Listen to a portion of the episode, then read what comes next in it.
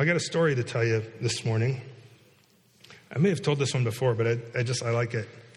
One Sunday morning, there was a pastor in a little more traditional church, and he was in the lobby, and he noticed a little boy staring up at a plaque that hung on the wall in the foyer. And the plaque was covered in names, and it had some small American flags on it. And the seven year old boy had been staring at it for quite a while. So the pastor walked up to him and he said, Well, good morning, Alex. What are you looking at? He's like, Well, I'm, I'm looking at this plaque. He said, What is this, Pastor? What, what is this thing? He said, Well, Alex, it's a memorial to all the young men and women who died in the service. you know where I'm going. Soberly, the little boy looked up at him after a short pause and he said, Which one, the 830 or the 1130? Kids are funny, aren't they? Like the way they just take things at face value and, and the innocence sometimes with which they see things. I looked up a few other stories this week that I thought you might appreciate, just some shorter ones. But Sunday school teacher asked one time, Johnny, do you know, did you think Noah did a lot of fishing while he was on the ark? He said, No. She said, Well, why not? Well, how's he going to fish with only two worms? One little girl said, Solomon had 300 wives and 700 porcupines. I kind of like this one too. One, one, Sunday morning in church during a pastor's prayer, there was a loud whistle from one of the back pews. Little Tommy's mother was horrified. She pinched him into silence, and after church, she asked, Tommy, what made you do such a thing? He answered soberly, Well, I, the pastor said, Pray and ask God for things, so I asked him to teach me how to whistle. And he did. I like that one. Little Tommy's faith, having God answer his prayer. And that's where we're headed this morning. We're going to talk about a childlike faith that trusts God with innocence and trusts Him with obedience and in humility. So, with that, let me, um, let me pray, then we'll read the text this morning and uh, we'll move forward. Father, thanks for Jesus. Thanks for uh, his example to us in Scripture and his grace and kindness to us, especially as it's displayed towards children. He calls us to be childlike in our faith, that if we're to enter the kingdom, we're to be like little children. Holy Spirit, I pray this morning you would encourage us not to be childish, which is the parable we see this morning, but to be childlike in our faith. I pray uh, a prayer of thanks that you forgive me and that you change me, Jesus. And Holy Spirit, I pray this morning that your words would be mine and you'd speak to and through me as I teach and preach your word. And I pray against the enemy, his servants, their works and effects, that he wouldn't take your word and twist it or accuse us, but instead, Holy Spirit, change us. As we sang, You're welcome here. Do your work in our hearts, I pray. In Jesus' name, amen. Well, we're in Luke chapter 7, and we're studying the life and ministry of Jesus, Jesus, the lion man of Judah, through all four gospels. So today, the passage we're in is Luke chapter 7, verses 31 through 35. And if you remember the context, this is right after Jesus had, uh, had done some teaching, done healing ministry, and John's disciples came to him and they had a question from John because John had some doubts. And Jesus performed some miracles to answer John's question and to encourage him in his faith. And then he goes on and he continues speaking and he says this He says, Well, to what then shall I compare the people of this generation? Jesus says. What are they like? Well, they're like children sitting in the marketplace and calling to one another. Hey, we played the flute for you, you didn't dance. We sang a dirge, you didn't weep. For John the Baptist has come eating no bread, drinking no wine, Jesus said, and yet you say he has a demon. The Son of Man has come eating and drinking, and you say, Look at him, a glutton and a drunkard, a friend of tax collectors and sinners. Yet wisdom, Jesus says, is justified by all our children. That's our text for this morning. We're going to take some time. Let's, let's go back through it and work through it and see exactly what it is Jesus is teaching us here. He starts off in verse 31 To what then shall I compare the people of this generation? What are they like? You know, this is a common beginning to a Jewish proverb. And Jesus, being uh, Jewish himself and a rabbi, a teacher, he, he would often speak as a teacher in that they would. And, and one of the ways they would often begin parables is to say, To what then shall I compare? Or to what then is this generation? And that was common in, in their day. And, and this generation that Jesus is referencing is specifically the people in verse 29 and 30 that had some who had believed John's message and others who had rejected John's message. Some who believed Jesus was Messiah and some who rejected him and God's purposes for their life of him as Messiah. And, and so specifically he's talking about this, that specific generation, but ultimately he's not talking about just that generation because that's a term that's used throughout scripture for anyone ultimately who would do as the Pharisees and the lawgivers did, which is reject God's purposes for themselves, this generation. In fact, the Old Testament uses that phrase for the Israelites when they hardened their heart in the wilderness. So maybe this morning, as you hear this message and you leave, those words that are above the door as you leave, today, if you'd hear his voice, don't harden your heart. Maybe you wouldn't be like this generation as you leave, and you'd be reminded of that as you leave each Sunday. But it's a reference to people who refuse to accept God's grace and repent and follow Jesus. And he, Jesus is telling a short parable here, and he's making a comparison. Uh, some, some commentators call this the parable of the brats, the parable of the snotty nosed kids. That's this parable. It probably isn't headed that way in your Bible, but that's, that's what it is here, this next verse. And here's what he's doing he's making a comparison. And by the way, before we even go into it, he, we do this all the time, right? We compare people to different things all the time. We say, oh, oh, he, man, that guy, he's like a pit bull. He just get things, gets things done. Uh, she's like a dripping faucet. She's just always complaining. He's a squeaky wheel. He, he's, he's always making noise about something. He's a, he's a gossip. He's, he's just a busybody. We go through the list. And Jesus is making comparison. And he thinks for a minute. He says, to, to what shall I compare this generation? And basically what he says, what we're going to see in verse 32 is that he says, this generation is like a bunch of spoiled brats. Here they are. They're like children sitting in the marketplace calling to one another.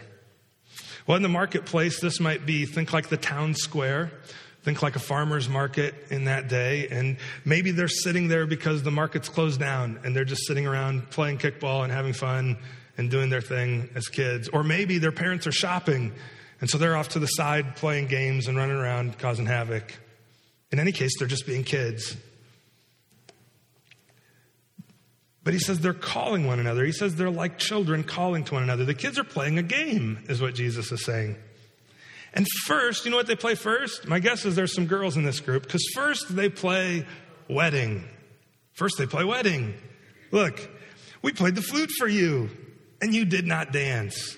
Well, that was a common thing to do at a wedding. You'd, you'd, play some music, you'd play the flute, you'd have instruments, you'd have, you'd have a reception, and you'd have a dance, and it'd be a lot of fun, a ton of rejoicing at a wedding. Because a wedding was a time to rejoice. It still is. And, and Jesus is saying, it's like they're playing wedding. They're saying, hey, so think about it. The kids are there. The little girl says, hey, you be the groom. I'll be the bride. You, you be the pastor. We'll, we'll, we'll get the instruments out. We'll play. And maybe they're, maybe they have their own little flutes, little recorders from music class, or maybe, uh, maybe they just are whistling and doing their thing and playing air guitar, whatever it is.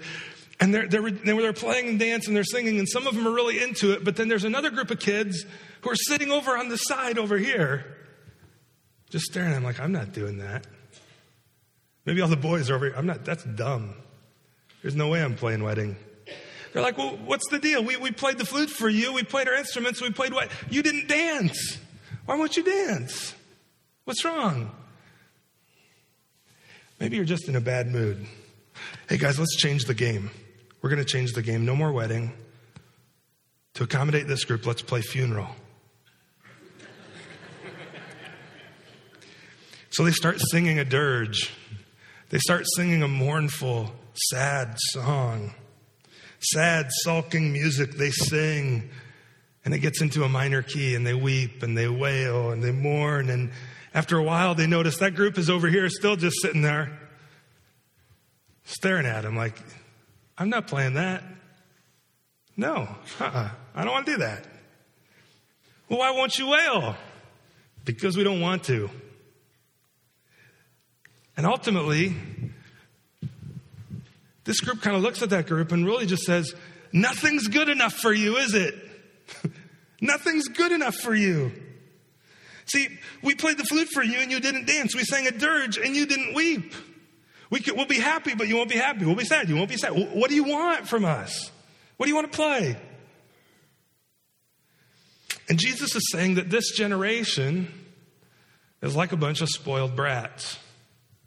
They're like a group of people who sang over here, and no matter what the game is, they don't like it. They don't like it. Now, it's not clear exactly which group Jesus is comparing them to. Is he saying they're like this group, or, or and they're they're the ones who are making make believe and having fun, and nobody does what they want, so they get all upset? Or are they this group who just won't participate? It's probably this group, I think. We'll get to that in a moment, but let me explain. Let's look at verse 35 and keep reading. Because here now Jesus starts to explain his parable. He says, You're like children who say, We we played the flute for you and you wouldn't dance. We played a dirge, we sang a dirge for you, you wouldn't weep. And here's why because here, here's how this relates to real life. John the Baptist has come eating no bread and drinking no wine. And yet you say, Oh, he has a demon. That guy has a demon. That John the Baptist. He's a strange one. Now, we've talked a lot about John over the last couple weeks. I won't, I won't say too much here, but he was a prophet. He dressed kind of strange. He lived in the wilderness. He ate bugs and honey. But ultimately, John, even while we kind of laughed at, at maybe him being a little bit odd, he was, Jesus said, the greatest man who ever lived. He was an incredible teacher of God's word, an incredibly devout man to God's word. And one of the things that the Bible teaches us as we look at him and compare him to other people of his time is he was an ascetic. He was an ascetic. What that means, asceticism is when I deny something physical. And, and spiritually, if I do that in a Christian way, it's denying something physical to enhance something spiritual. So, one aspect in which we sometimes practice asceticism is if we fast. We deny ourselves food, not because denying ourselves food makes us a better Christian. That's a false form of asceticism, and that's religion. But we do that so that it enhances my spiritual walk. And I remember that the man shall not live by bread alone, but by every word that comes from the mouth of God. And one of the things when you fast, maybe you would fast, and when you feel hunger pains, instead of grabbing a Snickers, you grab your Bible and go, I need to be fed. I'm hungry, but I, I really, more than food, I need Jesus. And it's a reminder to me that then I seek Jesus and I deny something physical to enhance something spiritual. And that's what John does. He takes a vow to where he, he's not going to eat bread, he's not going to drink alcohol. He goes gluten free and alcohol free. That's John. Before it was cool, he was gluten free. Right? I mean, that's, that's John. And he's an ascetic, but in spite of this, the people declared about him he was a gluten free teetotaler, and the people said about John, he has a demon. He looks like a prophet, sounds like a prophet, dresses like a prophet, speaks like a prophet, uh, is clearly uh, faithful to God's word, but I think he probably has a demon because he doesn't eat bread, he's gluten free, and he's a teetotaler. That's John.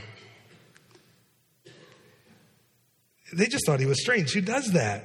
Well, the, the, reality is it was a common practice in that day. And some of the people who probably accused John of that did those same things themselves for different seasons of their life in order to seek God more. But really, they probably did it for the wrong reasons to be spiritual instead of to, to know God more. So the religious people looked at John and they didn't declare him righteous, which they would declare of themselves when they practiced those things. They just declared him weird. He's got a demon. He was out in the wilderness where all the demons are, and he's got a demon. John's messed up. So Jesus says, Well, that's what you say about John. Okay, well, if they have to say that about John, well, maybe we're just talking about a certain group of people, and maybe they're more into rejoicing instead of uh, weeping and the harsh message of, of John. So I'll bet if somebody unlike John comes, that they'll accept him, won't they? Somebody opposite of John. And Jesus says in verse 34, let's keep reading. The Son of Man has come eating and drinking. The Son of Man, that was Jesus' favorite title for himself.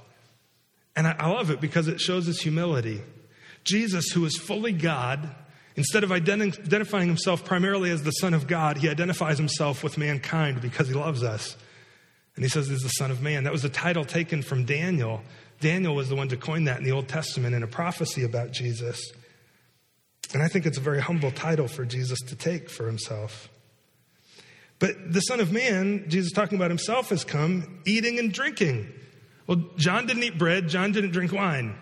Jesus comes in, eats bread, and he drinks wine. I know that, that might be hard to understand, but he drinks wine. He makes wine. Jesus, he never got drunk, but he drank wine. The Son of Man has come eating and drinking. He's the opposite of John.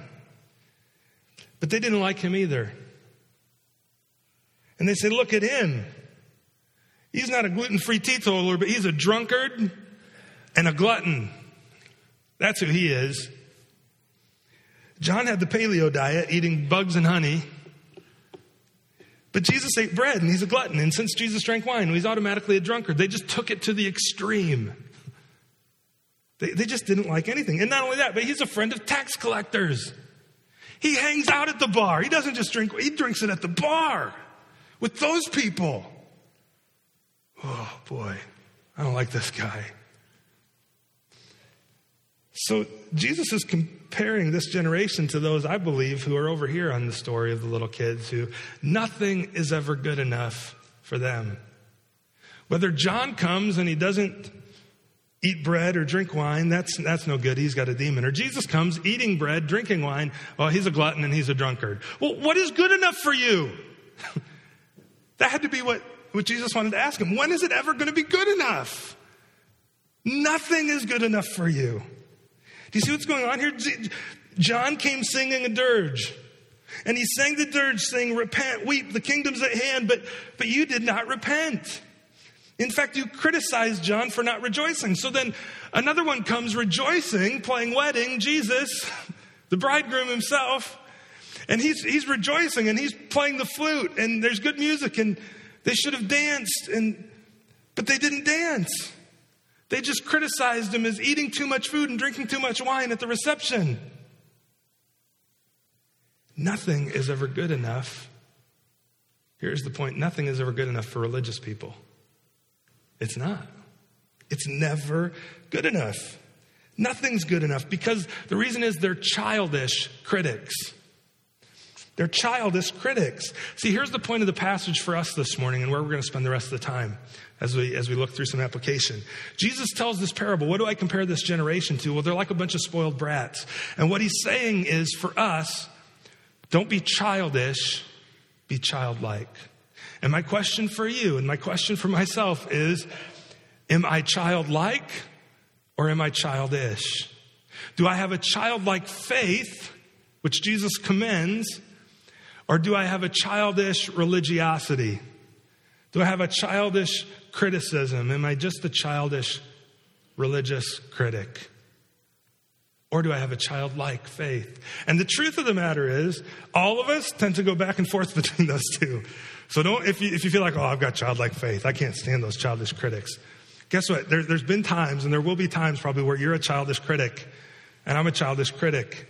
And we need to pay attention to those so we repent and instead seek a childlike faith. That we be like the kids who, who wept when there was time for weeping and rejoiced when there was time for rejoicing. And so let's look at each of these, both a childlike faith and a childish religiosity. We'll start with the, the childish side. As I mentioned, for religious people, it's never enough. It's never enough. John was John didn't eat anything or drink anything. He had a demon. Jesus ate and drank. Well, he's a glutton and a drunkard. You'll never get it right with a religious person. And if you're a religious person, you'll never be happy. Now, when I say religious, some of you going, well, I come to church all the time. What do you mean religious? Why is that such a bad word? Here's why it's a bad word. In the Bible, religious, r- religion and religiosity is a very bad thing because what it is, is it's playing the game. It's not really going to Jesus and having a relationship with Jesus that brings freedom and joy. It's just going through the motions and doing enough good things that maybe God will like me now. And maybe now I'm at least better than those people. That's religion. Religion is achieving my identity, it's achieving my favor from God. But the problem is, you can't do that. It always ends in disaster. You need God's grace and you need His mercy, not religion. You need friendship. You need repentance, not religion. And, and religious people are childish because they just play the game, or in this case, they don't play the game. And Paul, when he's writing to a whole church of childish people in Corinth, some of the, some of the best passages we have on having a childlike faith and avoiding childishness come from the book of First Corinthians and from Paul. He writes this to them. He says, By the way, but with me it's a very small thing. This is chapter 4, verses 3 and 5, that I should be judged by you or by any human court. In fact, I don't even judge myself. Paul's saying, I'm not interested in being judged by religious people. I'm just, I'm not, I'm not into it. I'm not going to do it. I have one judge. His name is Jesus, and I'm going to obey him and follow him. And if you don't like it, I'm sorry. I love you. But I, I just, I don't have time for two judges. I'm just going with one. I don't have time for 400 critics. I'm just going with one. That's Jesus. And that's what Paul's saying. He says it's a, it's a very small thing that I should be judged by you. And that, that's how you, that's a good way to respond to religious critics, to childish critics, is say, you know what? You can just sing them a song. It's a small thing after all. It's a small thing after all. It's a small thing after all to be judged by you. I care about Jesus. I'm going to be judged by Jesus, not you. That's what Paul says. He goes, I'm not aware of anything against myself, but for the same reason I'm not acquitted. It's the Lord, it's Jesus who judges me, he says in verse 4. And here's what religious people tend to do, the childish critics tend to do. They, they try to make you fit their mold. Childish people will demand conformity. You've got to be like everybody else. You've got to sing the right songs. You've got to dress the right way. You've got to be quiet at the right point. You've, it, mm, that's a childish critic. They demand conformity, and they, they often will take two. They'll, they'll take one part of Scripture and they'll emphasize it at the expense of another part. So they open their Bibles here, but they glue the pages shut over here. That's what they do. And, and this, is, this is really important. You've got to be all about this passion, and this is really important. Well, yeah, okay, well, what about, what about this truth? what about this truth? I agree with that, but what about this? Well, uh, that page doesn't open in my Bible. We're right here. Right here. And, and they, they, they emphasize one point of Scripture at the expense of others. And they often have a false understanding of what the Bible actually teaches at the expense of God's grace. And with, it's with a view towards you that they judge, not themselves. They like to judge other people, but not their own hearts. See, that's been most of the time when you hear people have an issue with the church or with Christianity, it's not with true Christianity, it's with religious people who are being childish, who maybe they're true Christians, but they've remained childish instead of childlike. And there's a big difference. And Jesus says we should be childlike. Let me read this one, a couple more passages from Paul, and then we'll look at what it means to be childlike, because the best distinction between these two is also found, I think, in 1 Corinthians, as Paul writes. First, he writes in chapter 3, verses 1 through 3. 1 Corinthians 3, Paul writes, But I, brothers, he's writing again to a childish church, could not address you as spiritual people but as people of the flesh, as infants in Christ. I fed you with milk, not solid food, for you weren't ready for it. You're childish, in other words, he's saying. And even now you're not ready. You're still childish, he says, for you're still of the flesh. For while there's jealousy and strife among you, are you not of the flesh and behaving only in a human way? Paul goes on uh, 10 chapters later in chapter 13, verse 11. He says, When I was a child, I spoke like a child. I thought like a child. I reasoned like a child. But when I became a man, I gave up childish ways. Chapter later, in verse 20 of chapter 14, he says, Brothers, don't be children in your thinking. Be infants in evil. In other words, be childlike as it relates to your innocence and as it relates to your faith and your trust in God. But don't be children in your thinking. In your thinking, be mature. Don't be childish, be childlike, is what Paul's saying. And that's what we're going to talk about now this morning is some ways to be childlike in our faith. Let's define it first. Childlike faith is just an attitude of simple trust and faith. It's trusting God like a child would trust their parents, like a good child would trust their good parents. Being childlike is commended in Scripture. It's an appropriate attitude for us to take before God because God calls us His children. So it's good for us to be childlike in our relation to Him. And He treats us like children, He cares for us tenderly, like a good parent. So let's look at five ways. There's many, many more, and you'll have an opportunity to talk about more of them in your 110 group this week. But let's just look at five and get the conversation going and get our, our minds going this morning. First, I would say this be childlike in trust. In trust. Have you ever noticed how a child trusts? How a child will trust? A young child will run out into a street of busy cars with no fear whatsoever, as long as they got your hand. right? There's just no fear. They'll go anywhere you want to take them. As long as you got their hand, they're, they're not afraid. Come on, let's go. Okay. Here I come, Dad. And sometimes they get so brave they just take off into the street by themselves. You have to reach out and grab, get back here. But, but childlike, if I'm going to be childlike, I need to trust like a child would his mom and dad. One theologian writes that there are certain traits possessed by children that really bode well for us to possess a mature faith. Number one, children have no fixed perception of reality. In other words, they're predisposed to believe in the impossible and the improbable. What do you mean impossible? Come on. I could climb that wall. I could jump off that the fridge and be fine. I mean, I, he's got childlike faith. He's got trust. He's got no fear. I mean, along with this, a child has boldness, don't they? They believe in magic, he writes. In fact, they expect magic. Children know how to accept a gift. That's another thing he writes. They're dependent since birth. Philip Yancey says on this point, he says they receive gladly and unself consciously. They're fine opening their presents in front of other people because it's a present. And I'm excited about it. And they tear through the paper and get at it. No false sense of humility. Children know how to trust. They have, in fact, we have to teach them not to trust strangers. It's inherent in who they are. They just, a childlike faith is one that trusts God. I don't get it, but let's cross the street. you got my hand? Here we go. Let's do it.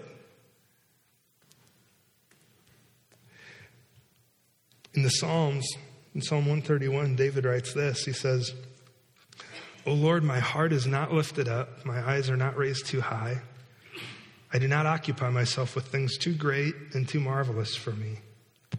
And in verse 2, he says, But I have calmed and quieted my soul like a weaned child with its mother. Like a weaned child is my soul within me.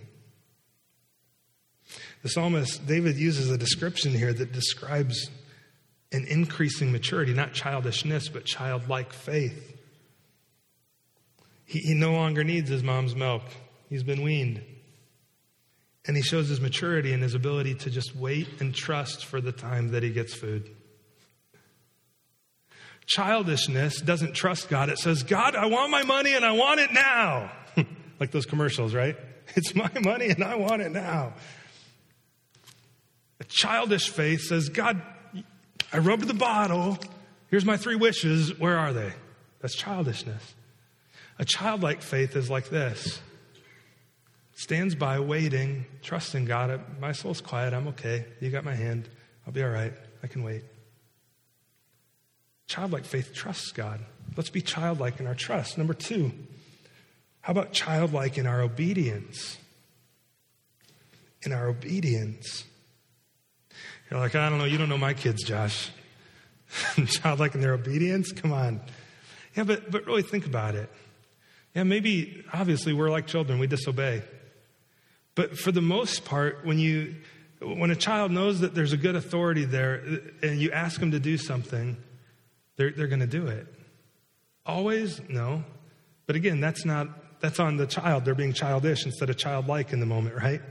But childlike, they're going to obey. And, and the, the scripture tells us that we should obey like children. We should obey our father. Why? Because, well, listen, why, why do you want your kids to obey you? I, I don't know any of you. I would hope there's none of you that in your commands or your things that you give to your children, you're doing it just out of like some kind of weird vengeance or to get back at them or you're angry with them or upset with them. You do it because you love them and you go, just do this because this is what's best.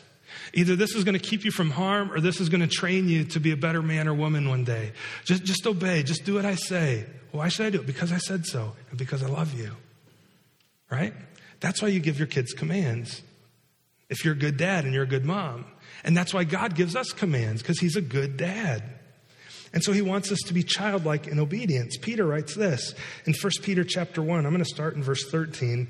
He says, Therefore, preparing your minds for action, being sober minded, set your hope fully on the grace that will be brought to you at the revelation of Jesus. As obedient children, don't be conformed to the passions of your former ignorance. But as he who called you is holy, you also be holy in all your conduct, since it's written, You shall be holy, for I am holy. And he goes on and says, If you, if you call him Father, act like his children, obey him my paraphrase of what he says in the next couple verses. We should have obedience like a child. A childlike faith has trust. A childlike faith demonstrates obedience. Number three, a childlike faith, be childlike in your humility. In your humility. Humility is knowing my place. It's knowing my place. That I'm important and I'm humbly honored by God. I'm above everything else in creation, but and I'm like God, but I'm not God. I know my place. I know God's value and love for me above everything else in creation, but I know that while I bear his image, I'm not him. I'm not in control. I'm not in charge. Think about a child who has a healthy relationship with their parents. They know that compared to every other child in the universe, they are humbly honored and they are loved deeply by mom and dad. There's no one else no other child in mom and dad's life that is more important than them or their brothers and sisters, all of them together, right? No, no, they're humbly honored, but they know that, that in that home, they're not mom or dad. They're still below their authority. They may have some autonomy, and more and more as they grow, and they can maybe maybe they get to decorate their room or paint their room or do it, but they're not dad. As long as you're under my roof, buddy, Right? Here's the, here's the law. They know their place if they have a healthy relationship with their mom and dad. So be childlike in your humility. Here's how Jesus describes it. There's a time, Matthew 18, this is recorded in, in uh, three of the Gospels. At that time, the disciples came to Jesus saying, Who's the greatest in the kingdom of heaven? Now, does that sound childlike or childish? Ish. That's ish, right? I mean, these are the guys arguing on the playground over whose dad's tougher. It's childish, right? Who's going to be greater in the kingdom? And they asked Jesus this, and so Jesus, in his gentle way, he calls, it, calls to himself a child, and he put him in the midst of them. And he said, Truly, I say to you, unless you turn and become like children, like children, not children, like children, childlike, you will never enter the kingdom of heaven. Whoever humbles himself like this child is the greatest in the kingdom of heaven. In other words, whoever knows that it's not all about them, knows that they're honored and they're loved, but they're there underneath the authority of the Father, not on their own. They'll be honored, greatly honored in heaven. So be childlike in your humility. Know your place. Know your place. Fourth, we should be childlike in innocence. Uh, some of the stories I read earlier, children have, have great innocence and great honesty.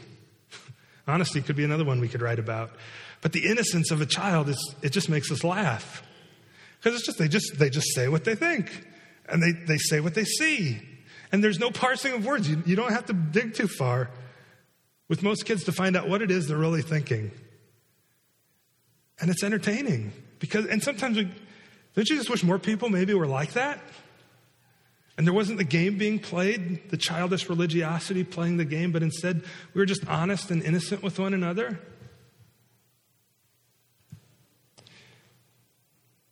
Children have great in it, great innocence. There, there was a time, another time, when they, people were bringing children to Jesus. Mark writes about this in chapter 10. They were bringing children to him that he might touch them. And the disciples rebuked them. What are you, what are you doing? Why are you bringing these kids? But when Jesus saw it, he was indignant. And he said to them, Let the children come to me, don't hinder them. For to such belongs the kingdom of God. Truly I say to you, whoever does not receive the kingdom of God like a child will not enter it with innocence, with honesty, with humility. There's a simpleness, a simplicity to a childlike faith. As, as we read already, 1 Corinthians 14 20, brothers, do not be children in your thinking, but be infants in evil. Be, be childlike as it relates to evil. Be innocent. Paul writes this in, in Romans as well, right? Be innocent of what is evil. Be excellent at what is good. And the God of peace will soon crush Satan underneath your feet. Keep your eyes on Jesus. Be childlike in innocence. And this verse, this verse of, of 1 Corinthians 14 20, it really sums up the difference of childlikeness and childishness. Be childlike in your innocence, but don't think like a child in childish ways. Don't act like a child in childish ways. For when I was a child, Paul wrote, I, I spoke like a child, I thought like a child, but when I became a man, I gave up childish ways. Be innocent, but don't be childish. And number five, and I think if we get this one down, we probably get the rest of them down. Number five, be childlike in imitating Jesus. In imitating Jesus.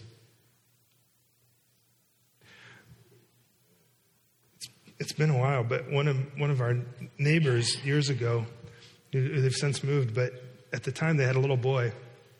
And whenever he would go out and mow his yard with the push mower, you could count on the fact that about 30 seconds later, if you saw him go past the window, shortly after you'd see the little boy go past the window with his toy mower, right in his track, right behind him.